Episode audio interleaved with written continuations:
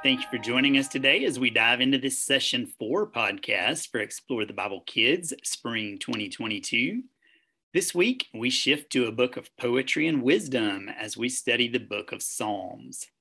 David wrote Psalm 22 at a particularly tumultuous time in his own personal life, but God used these words as a prophecy of things that Jesus himself would endure on the cross. Psalm 22 was written nearly 1,000 years before Jesus was even born. The psalm gives no context as to why it was written, but David, the author, was clearly dealing with a deep personal issue at the time. David felt like God had abandoned him, but ultimately, David knew that God was sovereign and in control of his future. David knew that God would save him, and he communicated that, celebrating the victory David knew would come. Many years later, the words of Psalm 22 would be fulfilled through the death of Jesus Christ.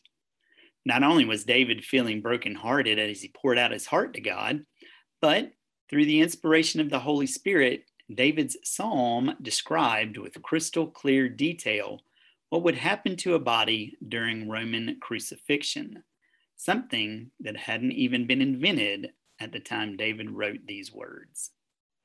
As Jesus hung on the cross, offering up his life as a ransom for sin, he felt the same pain as David, and Jesus cried out, "My God, my God, why have you forsaken me?" In contrast to David's feeling that God had forsaken him, Jesus, as he took on the sin of all humanity, was genuinely separated from the Father. God could still be trusted, and Jesus, as did David, submitted completely to God's will. Jesus knew that this was part of God's plan, and through Jesus' obedience, God was ultimately going to deliver him. This week, kids will read the words of Psalm 22 and know that we can, as Jesus and David did, cry out to God when we are experiencing tough times and ask God to be closer to us. Shelley, what are some ways that kids will examine today's Bible story and learn that we can cry out to God during our tough times? Well, Tim, in Psalm 22, 1 and 2, David said, my God, why have you abandoned me? Why are you so far from my deliverance and from my words of groaning? My God, I cry by day, but you do not answer. By night, yet I have no rest. Well, this week we want kids to really understand that it's okay to cry out to God like David did. Younger kids will play a beanbag game. The leader will draw several facial expressions on pieces of paper and tape them to the floor.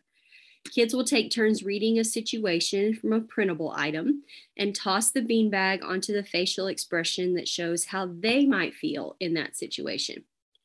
David expressed a lot of different emotions to God in the book of Psalms. And like David, boys and girls can express their feelings to God, whether they feel happiness, sadness, anger, frustration, confusion, worry, and so on. Older kids will use two bells or buzzers to play a game with this week's review question. Each team will send one player to the buzzer. The first one to push the buzzer will get to answer the question. Our review questions each week are based on the Bible story and always include the answers and the scripture reference for the answer. This allows you to guide kids to practice Bible skills and look up any answers that they do not remember. Our object is a theater mask that was used in ancient Roman theater to show lament. When kids see the theater mask in their Explorer guides and on their family card, they will remember how David and Jesus lamented to God. We can cry out to God during tough times, just as they did. All right, good word. Rachel, this week, preschoolers will hear about David's prayer and learn that both David and Jesus experienced loneliness at times. But the good news is that God is always near and we can praise him. So what activities can help boys and girls learn more about this prayer psalm and connect to it? Just as you noted, Tim, both David and Jesus felt loneliness. And God was always near them. We know that, especially in the difficult times. It was just how they faced it, I suppose, that we want to think about. This session highlights David's prayer and his praise when God did come through for him and be near and help him. One activity for babies involves music. and brightly colored scarves. Teachers will carry babies around the room and give them a very, lightweight, thin scarf to wave with the baby holding the scarf, or the teacher could be holding the scarf and waving it.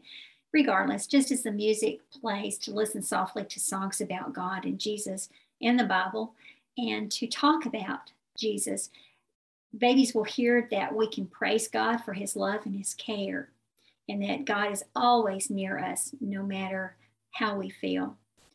Toddlers are going to have a similar experience in that they're going to use music as well, and they're going to praise God by playing instruments and hearing songs from Music and Print Extras as it plays in the background. Teachers can relay that singing praises to God is one way to let him know that we recognize that he is near us in good times and in sad times. After playing instruments for a while and listening to those songs, teachers and the children will rest a bit and hear the Bible story that is based on Psalm 23. Teachers will mention that David loved God, and many of his songs and prayers are there for us to learn from and to be assured that God is near us at all times. Preschoolers are going to play a game using a leader pack item. It's a game board and some pictures. The game, called Feelings, will guide children to identify and talk about their own emotions and to relate to the fact that sometimes King David felt alone. And when he did, David talked to God about it, and David asked God to be near him.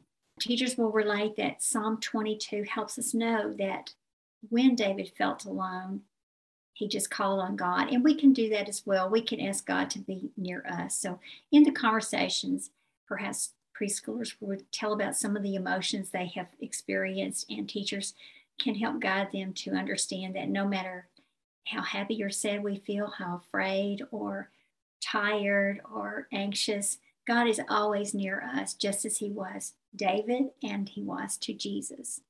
All right, very good.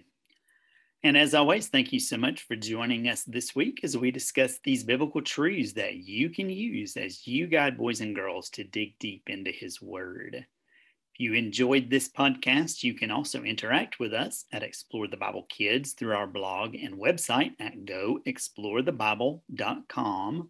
Or you can connect in our Facebook group by searching for Explore the Bible Kids while in your Facebook app.